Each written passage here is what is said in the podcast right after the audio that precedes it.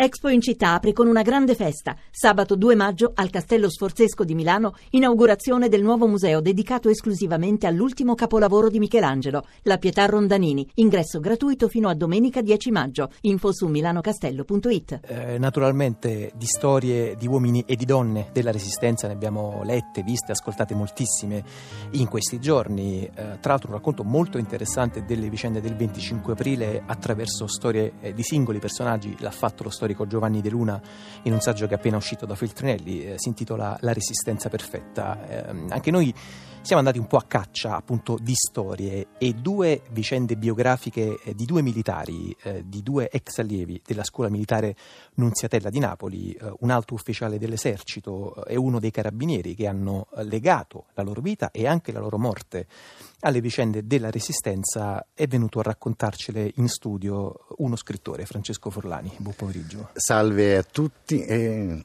Tra le sue ultime eh, pubblicazioni, Parigi senza passare dal via, uscito nella collana Contrumano eh, di La Terza, è in uscita il manifesto eh, del comunista Dendi che sarà presentato sabato 16 maggio alle ore 20 al Salone del Libro di Torino. Forlani, tra le altre cose, appunto ex allievo della sì. Annunziatella a sua volta che se n'è andato un po' negli archivi eh, della scuola militare a cercare dei documenti su queste eh, due persone che vi dicevo, Roberto Lordi e Romeo Rodriguez Pereira. Assolutamente, infatti sono tra altre cose in questi giorni ero venuto da, da Torino proprio per uh, questo lavoro che in francese si chiama di terrassement, no? di, di, messa di fondamenta no? Del, di questa storia a cui voglio dedicarmi in particolare proprio di Roberto Lordi e eh, l'altro ieri sono stato appunto nella Nunziatella e a, a, recuperare alcuni materiali, tra altre cose un, eh, ho trovato assolutamente fondamentale la memoria storica della Nunziatella che eh, Giuseppe Catenacci, che è una, uno storico, ma nell'oralità anche, no? e, però in questo caso ho avuto anche dei documenti, tra cui questo Le fosse dell'oblio, curato da Pietro Gargano, eh, all'epoca fu fatto anche con l'Istituto di Studi Filosofici e eh, quindi con un bel po' di anni di anticipo sul romanzo no? che è stato dedicato che, proprio a Roberto Lordi che appunto è il hanno scritto Guglielmo di... Mariani eh, si intitola Roberto L l'altra faccia della resistenza l'ho pubblicato Curcio Editore in effetti è quasi appunto un tentativo di riscoperta no? di questa figura sì. uh, un po' in secondo piano della resistenza sì ma in effetti poi è una figura veramente ragazzi epica cioè io invito tutti i radioascoltatori a, uh, a cercare materiali perché si trovano no? delle um, notizie su qualcuno cioè appunto su un ragazzo in realtà del del, di fine 800, no? 1892-94, siamo...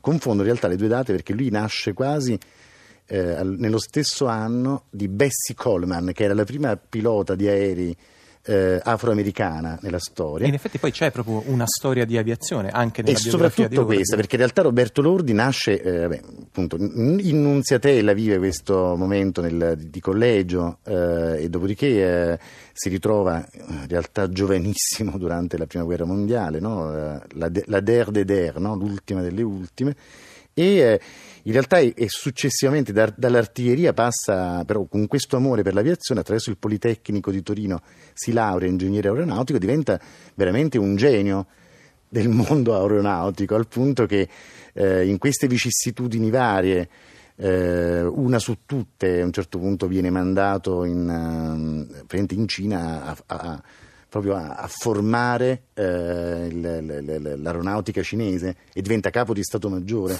Cioè, e, e dopo aver fatto appunto le, le, dopo aver combattuto agli ordini di Graziano, addirittura anche di, di Graziani, anche eh, mettendo in qualche modo il primo a mettere in discussione eh, certe pratiche militari, no? eh, l'uso appunto di, di armi di, di, distruzione di massa si direbbe oggi, che eh, con, è con lui che in realtà avviene il primo lancio con paracaduti, è veramente un militare ma un cavaliere come appunto, pur essendo artigliere, ma eh, dei cieli, e dicevo appunto come eh, quasi eh, il battesimo dell'aria è quasi contemporaneo a quello di quest'altra grande eh, pilota, no? Bessie Coleman, che, perché questa cosa mi interessava, questo cortocircuito no? tra eh, questi due mondi in qualche modo che, in cui prevale da una parte l, l, questo desiderio, l'ossessione no? del, del, volo e quindi del, del progetto, no? del sogno, però anche poi della, della purezza. Beh, tra l'altro poi appunto uh, Lordi eh, appunto in questa seconda parte in realtà della sua vita uh, lega appunto in maniera indelebile a doppio filo la sua biografia e la sua esistenza per esempio uh, alla resistenza. Dunque lui ha combattuto dopo l'8 settembre del 43 a Porta San Paolo, sì. ha preso contatti con gli alleati, ha distribuito esplosivi ai partigiani, ha ospitato antifascisti a Genzano, ha organizzato bande armate, insomma si era distinto quasi come se fosse appunto un partigiano civile in questo no, caso. Ma lo era in realtà anche se appunto è, è, diventa partigiano, no? militare, militante dopo no? Il, eh, l'8 settembre, però va detto una cosa, che lui appunto viene richiamato in Cina perché a un certo punto entra in collisione proprio col, con, con, con, i suoi capi, dal duce proprio in persona viene praticamente eh, internato in manicomio, cioè un generale quarantenne viene ritirato, viene, viene fatto tornare dalla Cina eh, perché non voleva accettare insomma, dei giochi di regime, no? per cui c'erano delle commissioni strane, insomma, i soliti imbrogli, esatto. e viene praticamente internato, cioè è, è, è folle, no? allo stesso tempo abbastanza come dire, eh, frequente nel mondo delle dittature e eh, quando poi eh, riprende la vita civile diventa partigiano, ma di, di, di primo pelo va detto, ed è lui che poi che si costituisce e che morirà alle fosse ardeatine. Esatto, lui sarà appunto rinchiuso poi nel carcere famigerato, quello di, di Vietasso, fu sottoposto per un mese a torture atroci. Cella numero uno, eh? Cella cioè. numero uno. Quindi, anche da un punto di vista di, eh, di ordine. Eh, Francesco Forlani, appunto, come dicevo, ci ha eh, consegnato, eh, ci ha portato dei, dei, documenti che hanno a che fare con Roberto Lordi. Eh, noi abbiamo pensato di ascoltare dalla sua voce una lettera, no Francesco? Sì, assolutamente, diciamo, tra i vari documenti no, assolutamente necessari no, per ricostruire un poco la, eh, le vicende no, di Roberto Lordi. Eh, infatti faccio anche un annuncio in diretta, non esiste ancora l'editore di questa storia. Io spero così, magari a fine trasmissione qualcuno vi chiami per dire la vogliamo noi. E l'ultima lettera eh, andavamo forse con un'altra nota di Mirabassi, credo.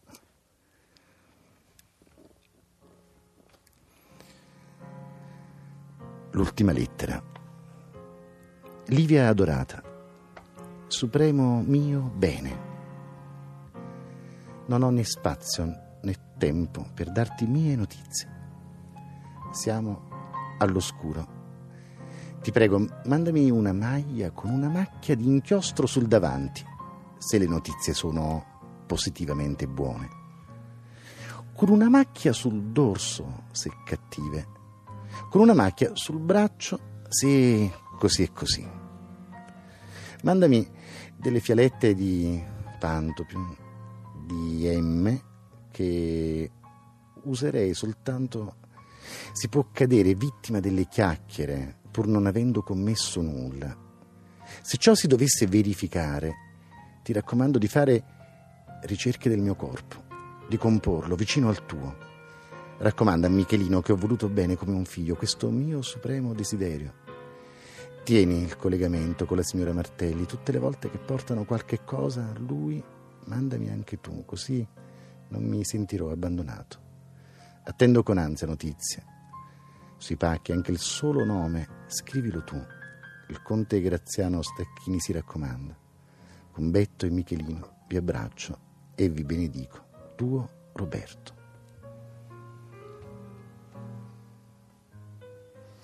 La solita eh, lucidità straziante delle lettere dei condannati a morte della Resistenza. Questo era un frammento appunto dall'ultima lettera di eh, Roberto Lordi che abbiamo sentito con qualche nota dal Pueblo unito di eh, Mirabassi. Eh, Francesco Forlani, intanto molte grazie per averci eh, portato no, questo documento. Grazie a voi per aver voluto, no? cioè, con, aver permesso no? di condividere eh, questa storia. Io spero veramente che queste, queste, mh, mm, dire, queste vite no? Eh, possano essere trasmesse no? radiofonicamente oppure magari oralmente, in ogni caso non dimenticate. E come dicevo, in un momento in cui sembra che la purezza sia quasi un difetto, ritrovare la purezza appunto di chi a un certo punto decide di, di farsi, di portarsi responsabile anche carico di un'idea secondo me vale la pena no? riscoprirle queste storie. Da sottoscrivere fino in fondo queste parole di Francesco Forlani. Grazie, alla prossima.